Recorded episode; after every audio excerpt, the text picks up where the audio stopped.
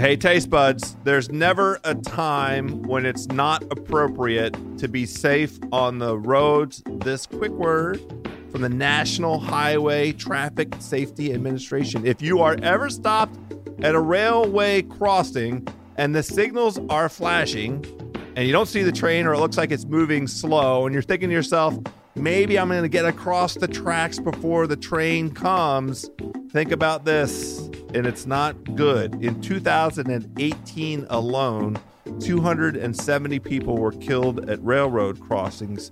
270.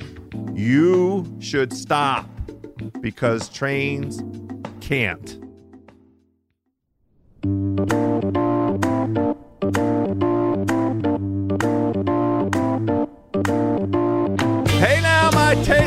My culinary comrades, my hungry homies. We've done it. We're back. House of Carbs is here. The food podcast for the hungry people, by the hungry people. I am your hungry host, Joe House. It is one of my favorite times of the year. Some of these lists are coming out with restaurants that help us sort of think about the food that's not in our hometown.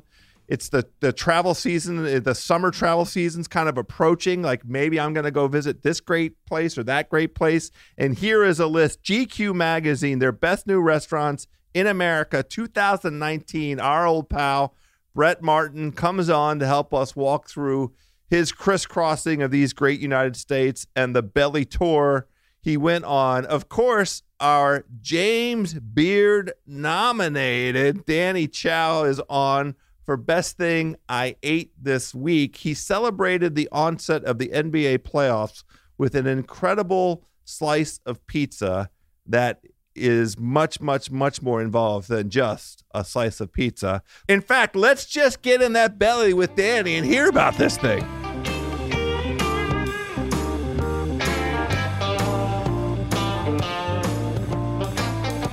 All right, my taste buds, as is our way here on House of Carbs, joined right now for best thing I ate this week with the Ringer food correspondent and James Beard nominated award, pending award winner. That's the way I'm going to say it for uh, food travel and writing last year, 2018. Danny Chau. Hi, buddy. Hello, I'm here. How's it going? How much did I? How much of that did I get right? Did I get all of it right? Some of it right? Yeah, I, I you got all of it right. I would say. Uh, so uh, I said immediately before we started taping that I wasn't going to ask you any of the questions that I have for you because I want all of the hungry homies to get the answers in real time as I ask these questions. I know that you have a trip to New York uh, in the offing. I think you leave. Uh, this we're, we're taping this on a Tuesday. I think you're leaving Wednesday. Is Mm-hmm. this for the actual James Beard Award dinner? Yes, sir. And you don't know yet whether or not you've won, right? Yeah, no, I think it's it's all announced uh, on Friday. Okay. So, uh, how are you feeling? Oh, I feel great. I actually had a dream about it the other day. Uh, basically, uh, I didn't win. okay. So that that's your your subconscious preparing you for for all possibilities. Now I know you. I know what you do when you have the opportunity in an incredible food city like New York. This is going to be a win for you, a capital W win for you, no matter w- what happens. Right. Do you have the itinerary, your eating itinerary for New York uh, laid out already? I have a few spots that I know I'm going to be eating at because they uh, are kind of involved with certain story ideas that I've been batting around. So I, I'm definitely going to be doing some, you know, ambient reporting, uh, trying out these spots, and and kind of getting a better feel for for the subjects that I'm planning on writing about in the future. So I don't really want to spoil too much of that, but uh, yeah, I, I do have a few uh, spots lined up. But I'm also, Okay, you know, good. leaving leaving some some time open to kind of get lost in in the city. I feel I feel like that's a, an important uh, experience to have in New York. Uh, I agree, and and the the uh, you know New York food scene remains as incredible and robust as as it ever was. We were lucky enough to have Serena Dai from Eater.com come on because she honchoed an incredibly comprehensive uh, overview of the Chinese food renaissance in New York City.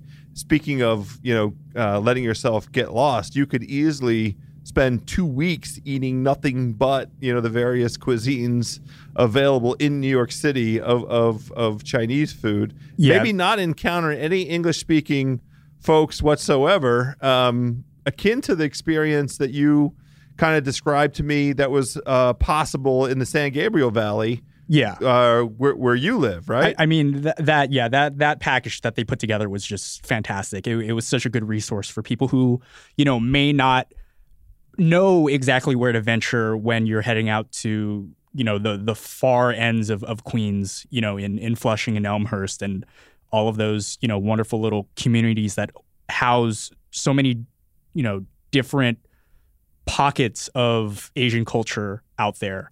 Um, yeah, I, I I've been bookmarking all of those all of those links, and I've been I've been putting a lot of those restaurants in my notes. Uh, I really can't wait. I, I don't think it's going to happen on this trip, but definitely in a future trip, for sure. Yeah. So I, as is my way, you know me. Um, I insist on being invited to at least a portion whenever that trip Mhm. happens. And Serena's already volunteered to to help, uh, uh, you know, be a guide on a, a bit of a dumpling tour. So, Oh, yeah. at a minimum, I think we have to take her up on that, right? Absolutely. Yeah, there there's some great Yeah. spots in Flushing that I, I I believe I did a dumpling crawl the last time or the first time I was there, uh, in 2015, I believe. Uh, Okay. yeah, that was that was really uh, good. You you already have an orientation for this. A little bit. Um, let's talk about now. We're not going to. I'm going to honor your request to not spoil what you have in mind for your eating tour in in New York City coming up. Um, let's talk about what you've been eating over the past couple weeks because it's been a little while since we were together. Yeah. So uh, the thing that I want to talk about is something I actually ate a day before the playoffs started, and I haven't really been able to stop thinking about it. Uh, Oh, I- wow. I, had a slice of pizza at Apollonia's Pizza in Los Angeles on Wilshire, uh, and it is a Detroit influenced, inspired slice of pizza. Uh, for the uninitiated, Detroit style pizza is a square pie, uh, very very similar to a Sicilian uh, style pie. Um, it's cooked or it's baked in a kind of deeper steel pan, and so it actually rises up a little bit higher than a normal grandma slice that you would get uh, in New York. It's a lot airier, it's crispier, and the sauce is actually put on top of the ingredients instead of uh, as the the foundation for the ingredients. And I guess the most iconic kind of symbol of this pizza, or the iconic imagery, is that uh, the cheese actually flows all the way to the edges, and so when it hits the the pan, the heat allows that cheese to kind of crisp the sides, and so the sides get all this like crispy, cheesy goodness on the sides. It, it's it's really a, a beautiful work of art.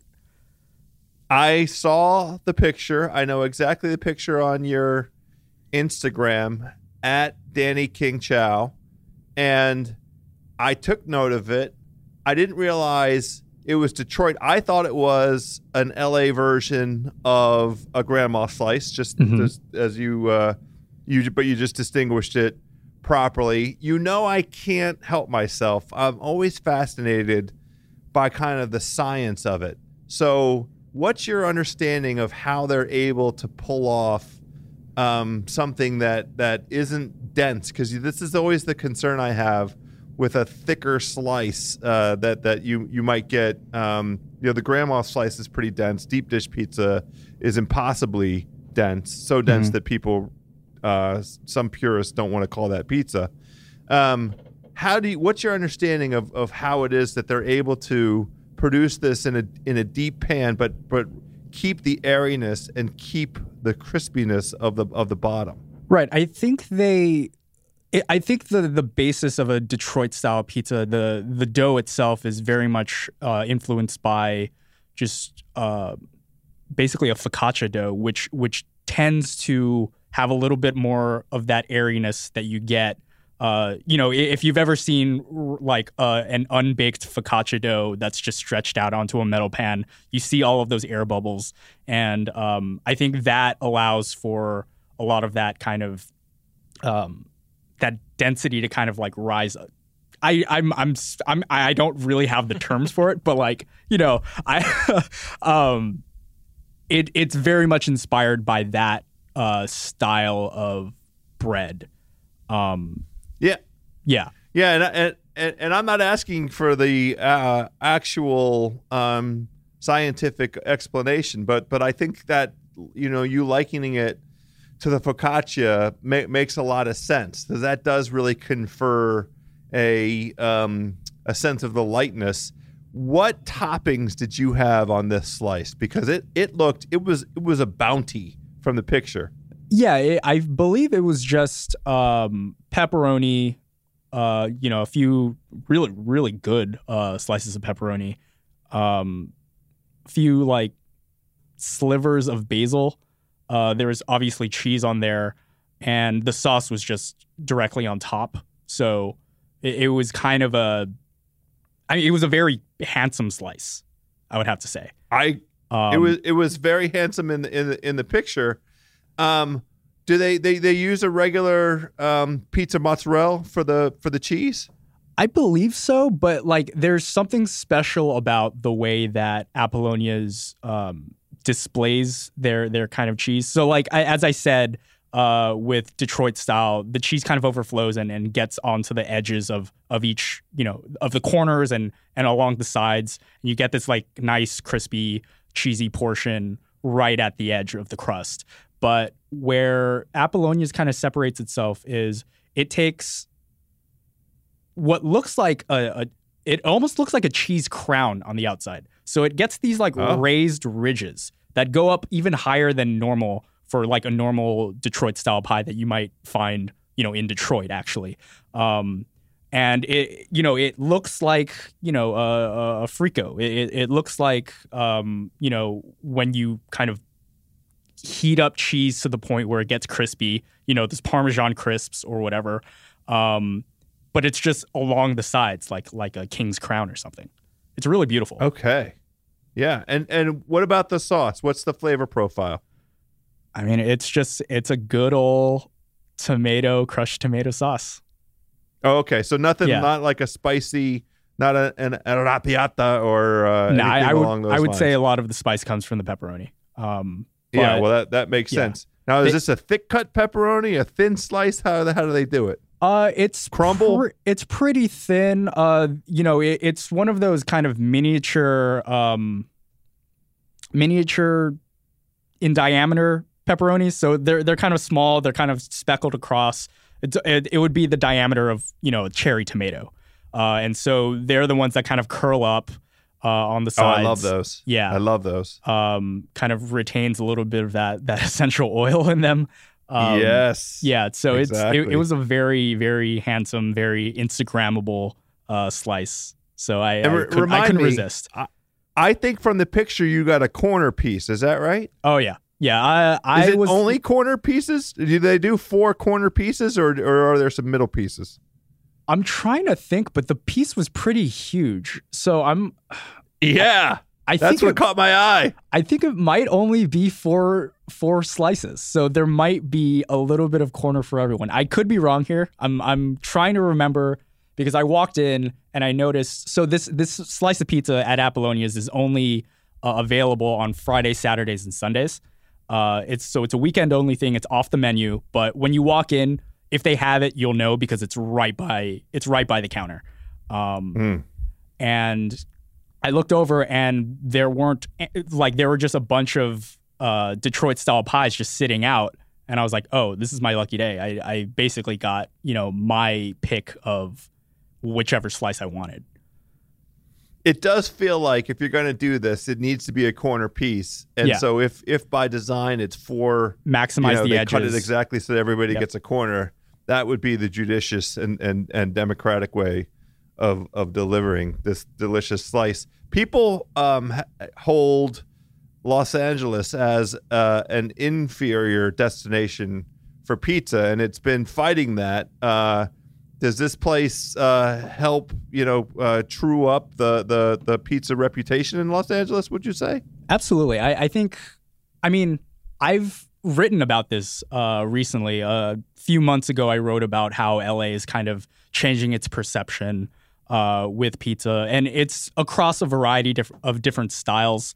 Um, there's a fantastic Neapolitan uh, pizza joint, or not really a pizza joint. It's more of a pizza pop up that pops up at a wine bar in Hollywood, uh, actually the Thai Town area of Hollywood. Um, every Thursday called Lamora. It's one of my favorite uh, pizzas in the city. Uh, I love this place called Hail Mary Pizza in Atwater Village. I wrote I wrote specifically about those two restaurants and how they have kind of um, lifted the pizza game uh, in recent recent years, recent months. Um, but yeah, LA's LA's pizza boom has kind of reached a fever pitch in the past few months, and Apollonia's Detroit inspired slice is definitely a part of that. Yeah, I I had uh, I was lucky enough in when I was out in February uh, to have some pizza at Jon and Vinny's, and it did harken back to some East Coast. It was a thin crust, uh, some thin crust um, square uh, style pizzas that I've um, been lucky enough to have in, in in Maryland. There's a restaurant chain here called Ledo's Pizza um, that is, you know, it's it's a it's a thinner um, in a pan kind of Mhm. kind of pizza um, where the dough is ki- is kind of chewy. You don't it's not cooked uh, in a manner that gets it super crispy. You can ask for it well done if that's your thing, but I like it chewy. Has kind of a sweeter sauce, and then I love my personal preference for the Ledo's pizza. You can get pre-cooked bacon with jalapeno and, and cheese. And that, like the crunchy pre-cooked bacon with jalapeno, oh my god! I mean, Fantastic. what are we doing here? Yeah, Um, but that the Jon and Vinny's pizza was pretty damn good. Yeah, I, I think one thing that I really love about Detroit style pizza is it, it it reminds me of a childhood that I I I had but kind of didn't have. Like I I don't really know how to explain this, but the first time I had or the first time I encountered Detroit style pizza was uh, in Austin. Uh, there's a lovely franchise now called Via Three One Three, uh, where two dudes from uh, the Detroit, Michigan area kind of went down to, went down to Austin, opened up their spot, and it was like a trailer on Rainey Street. So you know, a bunch of different bars. Once you're proper and drunk, you head over to this uh, pizza trailer. You get your pizza. My first bite, I was just smitten. It was like the best, and I mean this with like all all due respect. It tasted like the best version of a Pizza Hut pizza I'd ever had. Yeah. And so I was just like, sure. this is exactly what, you know, a childhood, you know, a childhood Danny would would want to eat. And I was just like, okay, yeah, this is this is the type of pizza for me. Yeah, nostalgia pizza has a place. Like bring it back. That's absolutely the way that our our our uh, our palates, our taste buds, you know, want that. You you've written about you know kind of the the nostalgia effect on on uh, a variety of different foods. Um, I, I want to end this uh, chat with with something that's going to sound like a challenge, but it's not really a challenge. It's it's really a celebration. I'm coming out in ten days. I didn't know if you. I don't know. Not sure if you know that or not. Oh, to yeah, Los you told me. Angeles, Yep. California, and one of the things that I have requested on this trip, it's I'm going to be out three or four days. One of the things I requested is that you and I have a meal together, some kind of, and it doesn't have to be like a full sit down multi course thing, but we're going to share some food together. We're both going to experience the best thing I eat that week. We're going to do it live in person together, and we'll capture it, you know, uh, in in all of the formats, all of the multimedia formats that the Ringer uh, can provide us. And the purpose of this is going to be twofold. In the first place, we're going to celebrate because no matter what happens Friday night, I want to be with you. I want to toast you for the terrific achievement of just being nominated for this award. So we're going to do that. But I also have a milestone birthday coming up, and, and part of my request for this uh, birthday celebration out in Los Angeles is that you and I uh, have some kind of delicious bite. So so you start thinking right now about Okay. what what bite you and I ought to have together on this trip in in ten days. And uh, I wish you nothing but uh, the very best on your New York trip coming up in a couple days here. Thank you. I mean, it would be an honor. Of course. Let's do it. I and and look, there's nothing that I won't eat. So you you as, as exotic as you want to take right. it, uh, as hot as you want to make it, I'm I'm there for you. I'm I trust the chow palate. Fantastic. Yeah, looking forward to it.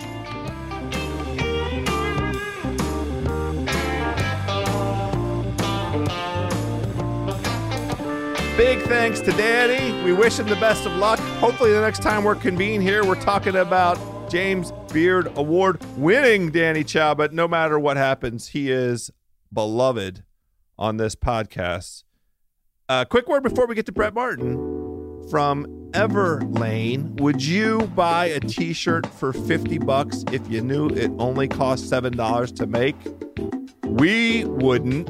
With Everlane, you never overpay for quality clothes. Everlane makes premium essentials using only the finest materials without traditional markups because Everlane sells directly to you. Their prices are 30 to 50% lower than traditional retailers. And since they want you to know what you're paying for and why, they tell you their real co- costs and they are radically transparent about every step in their process from the materials they use to the ethical factories they work with. Everlane's clothes look better, cost less, and last longer. Essentials like their Cotton Crew t shirt are exactly what they should be simple, stylish, and high quality. I would also like to, to, to testify that they are enormously comfortable. I have the cotton v neck t shirt, and I also picked up from them, again, incredibly affordable, a pair of the chinos. These chinos are super lightweight. As the summer season approaches, I went with my stone colored. I have the white t shirt, the stone chinos, and a nice pair of white sneakers. Dad mode is in full effect, mother effers. I'm telling you, this Everlane stuff, crazy comfortable. Right now, you can check out our personalized collection at everlane.com slash carbs. Plus, you get free shipping on your first order. That's everlane.com slash carbs. Everlane, E V E R L A N E dot com slash carbs. Also, a quick word from Universal Studios Orlando. Why are we talking about Universal Studios? Well, because you're going to go there and you're going to get hungry. And when you get hungry, I'm going to tell you where to go eat. House of Carbs today, presented by Universal Orlando Resort, where you're going to find more than just world class thrill rides and roller coasters. You'll also experience jaw dropping, mouth watering, swipe worthy foods. And this summer, they have two brand new dining experiences. You can start off vacation with the Today Cafe, which is located at Universal Studios, Florida. This is a quick service, super high quality uh, food offering that covers a lot of different tastes, but very satisfying and fortifying right out of the box as you get going on your Universal Studios tour. You can sip handcrafted cappuccinos, espressos, and more while indulging in pastries that are made fresh on site daily. The pastry case is incredible. You're transported by the cafe's look and feel to Studio 1A in New York City the home of the Today Show. So you come back for lunch, you try fresh seasonal dishes inspired by a Today Show personality. And for dinner, uh, they have this great big new restaurant called Big Fire at Universal City Walk, featuring a custom wood fired grill where the chefs are preparing signature dishes inspired by the style of open fire cooking. It is just the flavor that you want in your mouth as the summer comes on. You're cooking out on the grill, my hungry homies. The chefs are carefully matching each food with a wood species that have been chosen based on the flavor they exude, resulting in delectable dishes, sides, desserts, and cocktails. Check out Universal Orlando Resort's complete food guides on their blog and visit www.universalorlando.com to start planning your vacation today. All right, my taste buds. Our guest today, an old friend of ours. He spent the past three months eating high, eating low, searching for the most delicious restaurants in these United States. You may think of him as a true belly sourcing zealot. He's a correspondent and the head food critic at GQ magazine. Brett Martin, welcome back, my dude. Thank you. Good to be here again. So, we are here convened once again on the occasion of your publishing in GQ magazine the best new restaurants in America 2019. And the, I should clarify, it's not just the magazine, it's also GQ.com. You can get uh, right. uh, versions of, of, of, the story, as well as your uh, uh, uh breakdown of eight mind blowing dishes, new dishes that you tried this year. Um, so right. let's be let's begin at the beginning. You just spent three months traveling and eating. I read the story. I have to to confess, I came away from it a little bit worried about you. I, I wondered if you needed to go uh, seek some psychological support and assistance. yeah, well, you mean you were more worried about my mind than my uh, than my health, my my belly health? I know all about your belly health. You're a food professional. I'm not worried about your your wherewithal to withstand the the uh, trials and tribulations of the travel and the eating and the multiple meals. I know you can handle that. But the story really captures this kind of schizophrenic moment, it feels like, in American restaurant uh, uh, eating and, and, and experiencing. And so I was worried about you coming home with a case of the, uh, the schizophrenia. Uh, I think you're right. I did go a little crazy out there this year, uh, and I did feel a little nuts a lot of the time. And and it's hard sometimes to tell what's what's internal and what's external. But I, I do think that well, I think the country's a little schizophrenic right right now. And and you know, part of my part of my point every year is that um, you know I go out, I'm looking for delicious things, and you know I don't want people to think that the story's a drag because you know it's filled with good places to go and, and delicious things to eat. But I but I do try to try to take it as as a as some kind of sign of where the country is at the same time. You know, it's sort of a state of the union. It's my chance to travel around, and um, you know, I think the country. I think I think restaurants are a little crazy right now, and they do. They have there's, there's on the one hand this this desire for um, for comfort and for you know escape from the craziness of the world, and and you know you see that in you know fantastic steakhouses and you know places where you can kind of ignore everything going on, and then you've got these other restaurants that that um, that that are explicitly about confrontation and politics and um, and kind of intellectual stimulation, and and then there's others that are just wackadoodle nuts, where you just feel like you're at the carnival all the time, and um, and so yeah, I think came home a little addled. You'll have to ask my family about that. well, I I uh, I'd like to begin in an unlikely place, uh, and you highlight this in, in the story. Let let's tell the hungry homies about sort of the prism through which you experience these restaurants in this uh, schizophrenic moment. Let's begin in the bathrooms, if if we may. okay, I, I, tend to begin in the bathroom. Um, yeah, you know, I was going to the bathroom one night in a restaurant about halfway through the stay, and I realized that every time I went to the bathroom, I was being assaulted by by uh, wallpaper. Um, and by you know like literally sharks on the wallpaper and flowers and, and flamingos and and you know uh, album covers. And and I, you know I said it was like trying to pee while being surrounded by guys in Hawaiian shirts. Um, and and it started to occur to me that that had become this this sort of design manifestation of this craziness that I'm talking about. You know, it used to be you'd go to the bathroom and it'd be a bare wall and you'd get a little candle, you know, and a little dried flower or something like that. And all of a sudden, there was this kind of lurid, insane spaces um, that uh, that tipped me off to some extent to to to what I wound up seeing outside in the dining rooms also, which are you know there's plants everywhere. They're reaching out to grab you, and and, and again, this kind of riotous wallpaper, and and you know, there used to be uh, just a couple of years ago, you'd go to a restaurant and, and it was it looked like they paid the contractor extra not to finish. You know, that was the look for a while. This kind of yeah. very spare, uh, poured concrete and everything. And now you look like you, you know, I don't know what the, you know, you, you, you've shown up uh, inside some kind of uh, hallucination.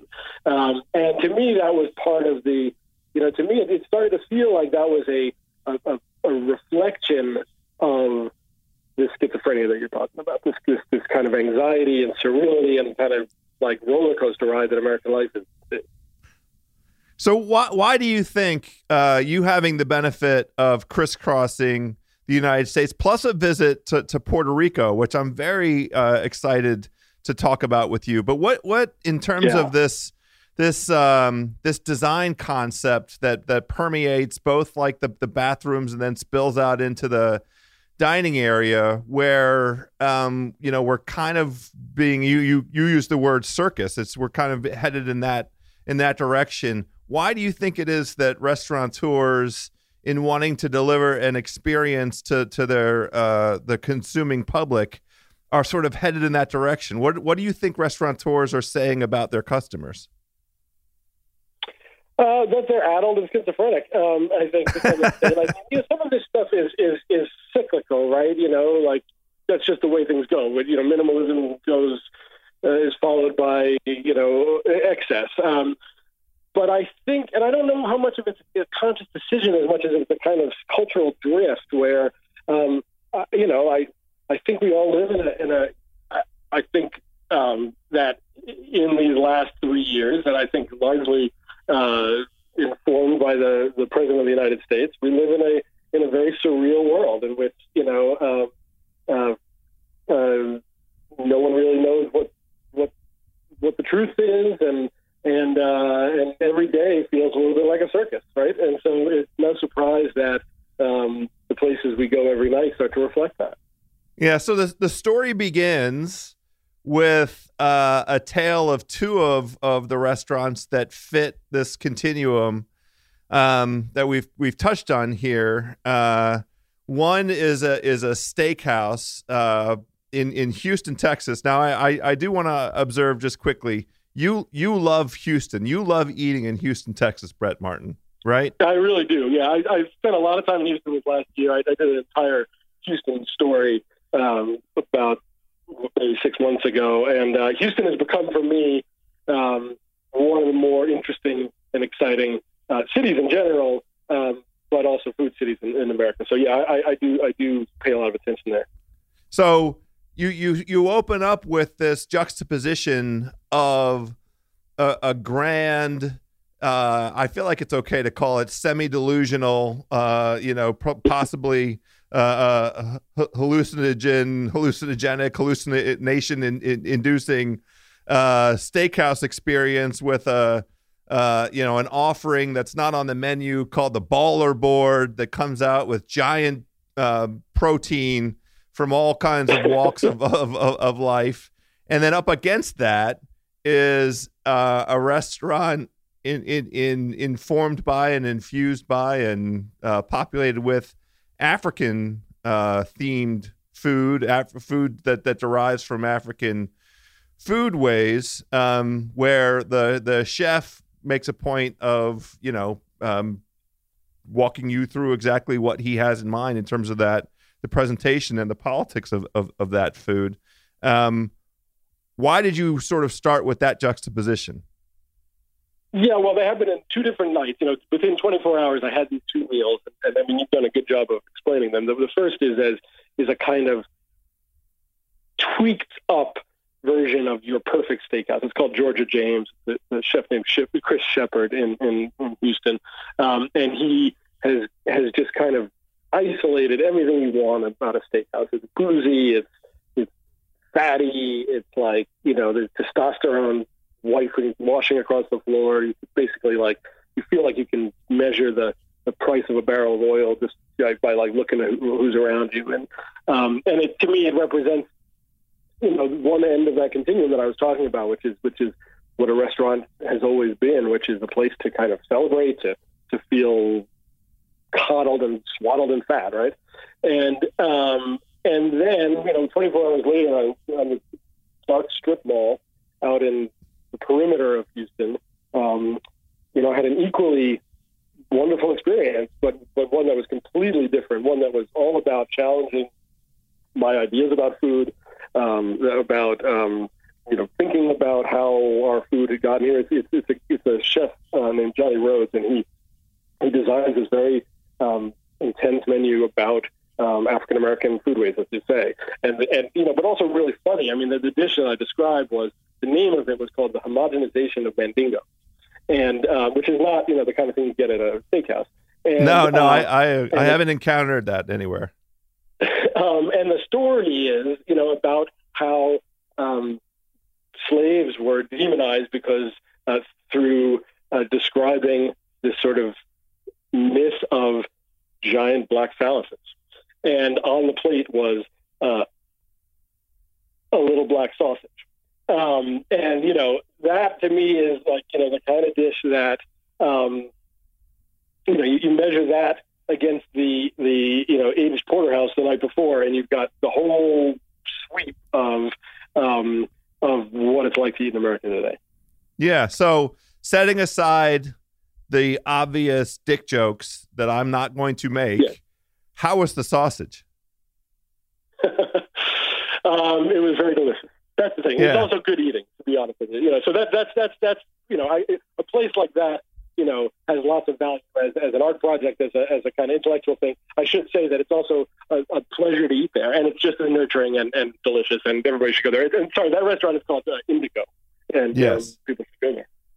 So, uh, one of the things that I observed from your travels this year, you um, seem to have been deliberate in hitting. You, you have to hit the giant major metropolises that have, you know, um, the food credentials for for for ages, right? So you you you you checked off Chicago, you checked off Manhattan, you checked off Los Angeles, you checked off San Francisco, but I, I was really intrigued to see a handful of places that aren't necessarily well known on a kind of a national stage as being food destinations. And I'm talking specifically of places like Richmond, Virginia, and Providence, Rhode Mhm. Island. Providence has a reputation for, for, for Italian food, but you had Japanese food there.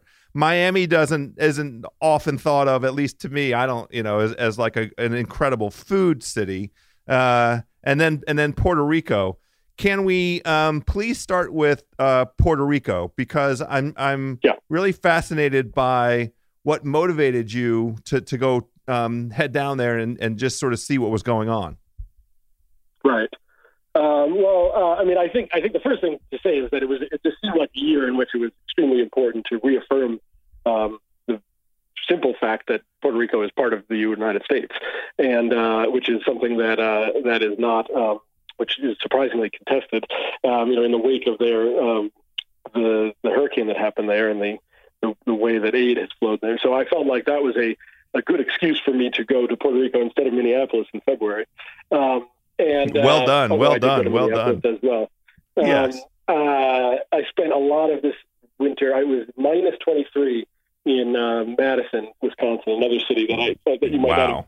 That you might not usually think of as being on this tour, uh, and it was lovely in, in Puerto Rico. But um, so I, so that was you know that was that was a very simple idea, which was you know we, we look at this whole country and and and part of it is this this island that has been through this terrible thing, and I had um, been hearing you know being somebody who I, I didn't live in New Orleans after, during um, Hurricane Katrina, but I'm familiar with the kind of energy that that fills a city after something like that. So I I thought if I was ever going to go down there, this would be a good time to inaugurate that um, to find um, what was kind of blooming in the aftermath of, of Hurricane Maria. And in fact, um, it was an extraordinary place. I mean, I was only in San Juan. I'd love to get back and explore the island a little more.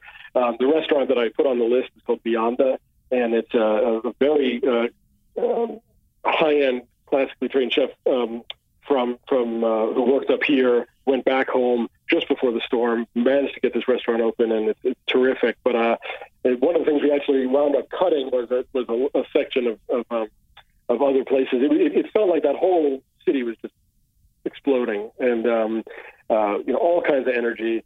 And uh, I, you know, I'm looking forward to getting back as soon as I can.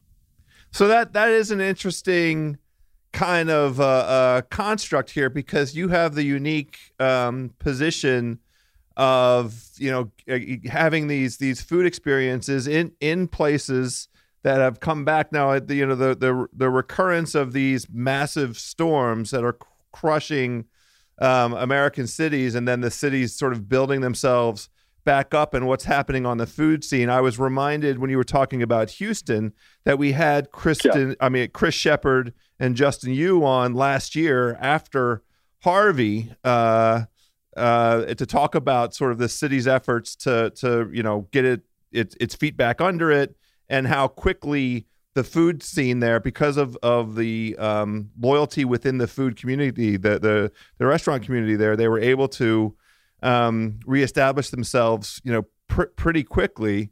Um, and here you you lead with with Chris Shepard and his Grand Steakhouse in in in Houston, uh, and you're in New Orleans, so you're you're uh, you know perfectly attached to the post Katrina, you know the way that that foods de- developed there. So yeah, I guess in some ways you you are more credentialed than anyone else to have a view on uh, how Puerto Rico is kind of coming together food wise. Is there uh, maybe a, an upcoming um, piece of work from you on um, just the uh, P- Puerto Rico writ large and the food scene there?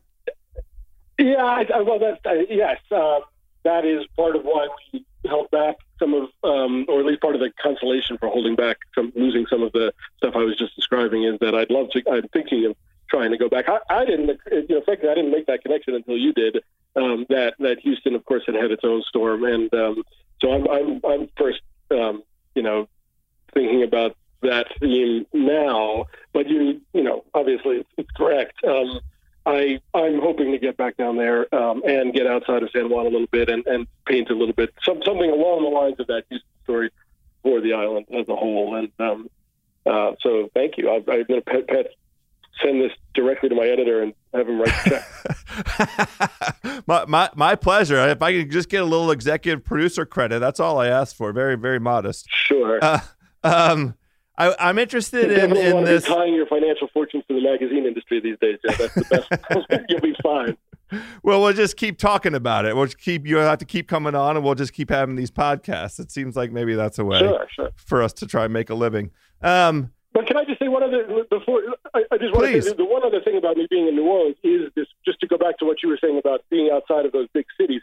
To me, that's part of the story of American food uh, since I've been doing this job has been how decentralized it's become. How how these places that used to be, I mean, and frankly, it makes the job a lot harder, but a lot more fun to go to Indianapolis, to go to Madison, to go to the, you know the, the fact that you know for many of the same reasons that I left New York uh, after growing up there, um, chefs have left New York, and and and there's an audience for great food everywhere, and and if there's one big story about how America eats today, it's that you can eat well in places you would never have imagined eating well, you know, even five six years ago.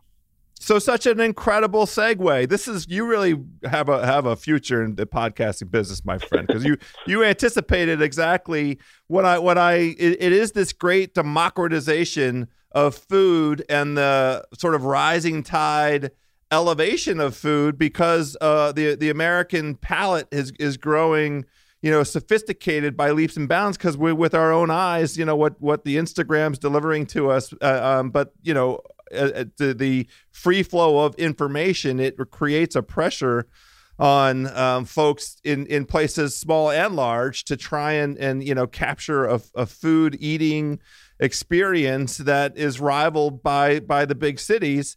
And here we are in Providence, Rhode Island, which you know previously had a reputation as kind of being a one-note New England town. I, I, I think I'm getting that right, with the the Italian food being the main attraction. And you write about yeah. a restaurant called Big King, which features uh, a, a, an 100% uh, Japanese uh, palette. Can can we talk about that? Yeah, it's this tiny little restaurant.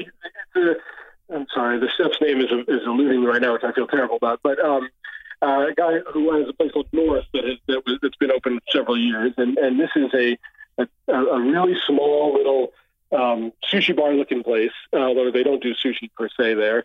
Um, and he's doing extremely um, faithful but um, but interesting um, takes on Japanese food. You know, with with with with seafood and stuff from New England, um, and uh, it's really lovely. It's a, it's a cool place. I had never actually been in Providence. This is my first time going to Providence. That's a weird little town. I really liked it a lot. Um, Yeah, And uh, have you spent time there? just b- when when I was in college in Worcester, Massachusetts, Uh-huh. Providence with with uh, Brown University had a little bit of a kind of a music and food scene, and so we would go from Worcester up to Providence every so often. There was a uh, a, a music establishment there called the Rocket, where I could go see punk rock shows. Uh, and honestly, Uh. saw the the very best show I've ever seen in my entire life, which was Operation Ivy from San Francisco and Fugazi uh, from Washington D.C. On the on the same bill. And you know, I've seen you know two thousand shows in my life, probably music shows, and that's still number one on my list That's the one. Wow. at, at the Rocket in Um, Providence, Rhode Island. Wow. Is it still? It's not still open. I don't know. I, I haven't had any reason to, to to check. I haven't been in Providence in a while. Um, before I forget, the guy's name is James Mark, by the way, this chef, and he's and he's terrific. Uh, and he, you know, it's, it's a it's it's really cheap. You know, that's the other thing that's happened is these tasting menus have gotten dem- more democratic in that you know that we've got away from oh having to go spend a thousand dollars in a place to to do that. These are I think it's a forty five dollar and a fifty five dollar tasting menu written in a handwritten in a little book, and um, it's definitely worth going there. And afterwards, you can go to. I've never heard of this thing called a New York System, which is the which is Providence's version of a of like a chili dog place. Yes, I don't want to get into it, but it's it's it's worth it's, it's worth checking out. So uh, I want to touch briefly on on um, the variety of cuisines because that continues to be, um, you know, I don't want to use the word tr- trend, like the the accessibility of uh, you know different kinds of of cuisines from different traditions have been kind of Hmm. available here in the United States for a long time. Um, and I, I have over the course of this podcast come to understand like us just sort of waking up to it um, doesn't mean that they haven't been here all, all along. Uh, eh, um, Andy Ricker from Pok Sure. Out in in uh, Portland um, helped me think about that uh, correctly. um, Yeah. But he, we were talking about Thai food. But so you were in LA and you had Filipino food, and we've I've I've really enjoyed over the last like twelve to to eighteen months talking to folks about the sort of rise of, of Filipino food. What was that? Ex- what was the restaurant you went to, uh, and, and what was that It's experience called like? um, yeah, it's called Ma'am Sir. Um, it's uh, and and I had that I've had that same experience. That has been I mean, and again, I I I, I share your caution in. You know, it is difficult to talk about this. It is silly to call a nation's food trendy per se, uh, but but clearly there's been a moment um, that Filipino food has been having where suddenly you, you you're you're seeing it um, all over the place, both high and low, and uh, and it's getting a kind of attention that it hasn't before. And, and I, I frankly had not um, really gotten it before um, going to this place, and that's probably my fault to some extent. But I, um, uh, but this place is fantastic. It's got first of all, it's as hallucinogenic as you can imagine, uh, uh, you know, in terms of the, the you know, it's this wild place with again plants dripping down from the ceiling and, and all the kind of accoutrement that I was trying to describe earlier. Um, and um, uh, but the the it was the first time I kind of really got it was, it was just all tight and delicious and spicy and really meaty and and livery um, and uh, I, I think about it all the time still. I think it's it's, it's you should um, yeah um, get get there next time you're out there. Yeah, and and and uh, you know, I'm sort of comparing that and your description of that experience with a place in Manhattan where you did uh, you where you had the shabu shabu. Uh, can you, Mhm. can, what was that experience? But that's you know, shabu shabu is is is um is this you know usually you do it yourself. You you you have a hot pot of water and you you cook meat in it. And it's really not that elevated uh, cuisine, right? People don't really talk about it like that. And this is this this wonderful um, woman named. Um, Oh, pardon me. Names go right through me, and I'm, I'm really bad about it. Um, her name is Mako Okano, and um, and it's a eight seat omakase place, the kind of setup you would imagine for really high end sushi. And um, and she goes around. You know, there's three women working back there, and she's in the lead, and and she sort of moves from station to station, kind of perfectly cooking each of these very very thin pieces of of, of, um, of wagyu beef. Um, mm. And it's just this extremely graceful, um, precise, nurturing, lovely, lovely experience um, in, in, a kind of unexpected, in an unexpected way. Um, and uh, I, you know, it's another place I think about all the time. It's very nurturing. Again, it was especially if it's cold out and you're in there and there's all this beautiful broth and and it's it's just a terrific uh, a terrific place. I'm interested in uh, a couple of omissions. There was no uh, in in either the story about the, the, the best new restaurants or the sort of accompanying piece, um, eight mind blowing new dishes that you tried this year. Um, there was no representation from either New Orleans, your current uh, hometown, or Washington, D.C., my, my hometown. Is that a function of just the sheer um, depth and breadth of uh, food opportunities here in the United States these days? Or were you just not that blown away by anything in D.C. or New Orleans?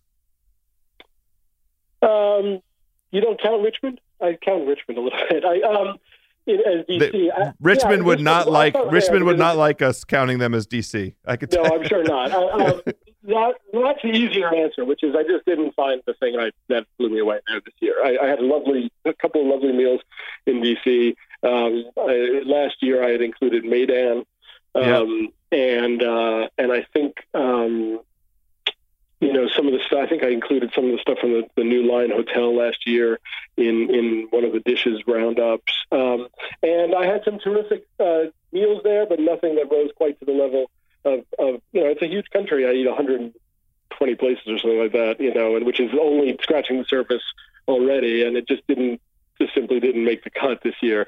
Um, I, I feel more guilty and weird about New Orleans because I I am I think harder uh, on restaurants here than I am um, in the rest of the the this, the, the country um, because of familiarity. Because I I kind of have uh, expect a lot from them, and and so I was a little disappointed that nothing quite rose to that level here this year. But I also am worried that I'm being a um, a dick about it. Um, and uh, um, well, I do want to. You know, I mean, there's a, there are some places that I would absolutely nod to. Uh, there's a place called Saint Germain that I like very much. Um, that uh, that that these three guys opened near my house on St. Claude Avenue, and it, it's a little scruffy and a little um, kind of in process, but they do wildly ambitious kind of French food there that I think you should uh, is worth knowing about. I mean, there's a handful of places that I that I really like, but I had trouble being able to measure them up this year against um, against the best in the country.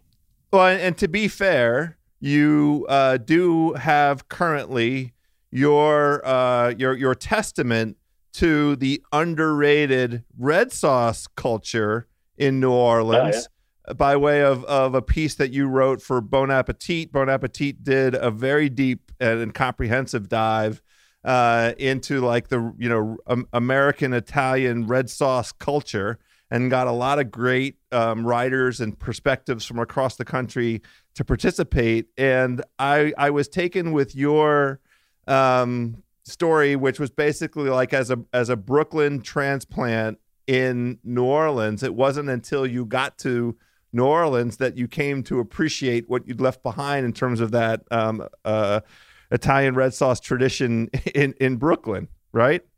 Yeah, yeah, yeah. I, I grew up in deep Brooklyn and Canarsie, uh, you know, which is like deep in the heart of Italian Brooklyn. And, um, you know, I've gotten ideas and pretensions over the years about what real Italian food was, you know, as you do. And, and, and, uh, you know, when I sort of rediscovered it down here, I've eaten more spaghetti and meatballs in New Orleans, um, you know, in the eight years I've been here, nine years that I've been here, than I did in the previous 38 in New York. Um, uh, we have, and it's not, I'm not alone. It, I, I, the, the degree to which Italian food is responsible for what we think of as New Orleans food is, you know, hugely overlooked, and French influence is hugely over overstated usually. Um, but it's one of the things that I was surprised by, and I think most people would be surprised by that neighborhood restaurants do, you know, Parmesan and meatballs, and uh, it's a massive part of this, particularly Sicilian food is a massive part of, of what we think of as, as New Orleans cuisine. Um, and uh, so, uh, yeah, so I eat a, I eat a lot of uh, yeah, just spaghetti with a bright red sauce and giant meatballs here. So if there's a single best representation of that in New Orleans, because I, I my mind when I oh. think of New Orleans, I'm just checking off the classics that I want to go, tr- you know, see what's going on there. I'm only making it to New Orleans like once every five years or so.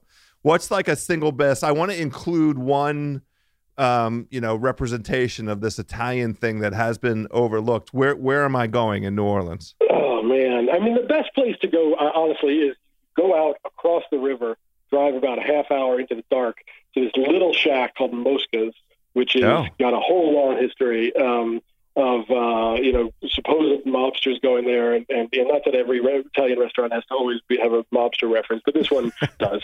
And it's um, and huge plates of, of like of you know of, they have chicken alla grande and meatballs and spaghetti and um, it's it's the best, and it's the greatest experience too because you're really getting out there. Uh, if you don't want to drive a whole ways, I mean, I the, the, the my meatball and spaghetti place is called Mandina's, and it's it's you know closer to town, and uh, and I'd say you can go there. But if, if you really want to do it up, you got to go to Mosca's.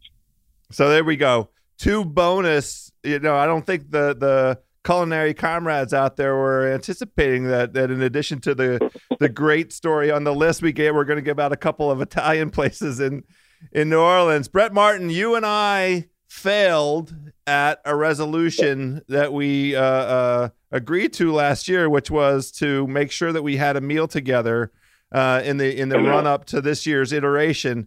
I am not going to accept us uh, repeating that failure. I'm looking forward. I don't know where we will be, whether it'll be New York or New Orleans or Washington D.C. or some other exotic destination. Maybe we can get uh, our buddy Adam Rapoport and Bon Appetit magazine to to help produce this this great convening of of, of the, bellies. The summit, yes, I yes, I think that's a good idea. Let's get him to, to do that. But yeah, one place or the other. Come on down. When's the last time? Where are you in your five year cycle? When, when I'm I'm, I'm I'm overdue. The last time was 2013, and here we are at the beginning of 2019. I haven't been, so let's do it. Well, make it happen. Yeah, this is good. We'll grab Rappo and his his corporate card. Uh, thank you, Bon Appetit, and then. Uh, We'll have a great time. We'll eat a couple good meals. We'll, we'll take some some pictures because that's what you do when you eat now. Um, anyway, sure. by the way, the pictures in at least online that accompany this story are incredible, and I I, yeah. I can't overstate to folks that I I my own self spent a half hour just looking at the pictures. We didn't we didn't really go through the the story on on the mind blowing eats, but the fish and chips in Madison, uh, Wisconsin. Yeah are are I I stared at it for ten minutes. Yeah, that's a place called Mint Mark that uh, does like a Friday fish fry, and yeah, they did a beautiful job with that. The pictures are great; they're really super dynamic, and they, I think that everybody did a great job. I had nothing to do with any of that, but they did a beautiful job. well, look, uh, uh in the current May issue of GQ magazine or online at GQ.com. Brett Martin, the the best new restaurants in America 2019, and eight mind blowing dishes that go along with it. Thanks for coming on, my dude. always love talking to you. Yeah, same here. Anytime at all.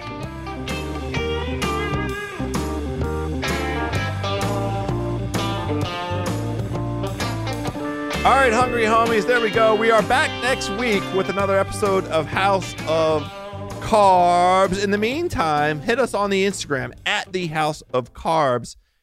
I'm always dying to see pasta. You can't send me enough uh, examples of pasta and I'm in this this crazy red sauce bender because of that Bon Appetit piece, and in particular, uh, Brett Martin's uh, um, beautiful uh, uh, recitation of of the glories that are there. So hit us with your favorite red sauce pasta dish on at the House of Carbs Instagram. We're going to be doing a lot more belly sourcing this summer, my friends.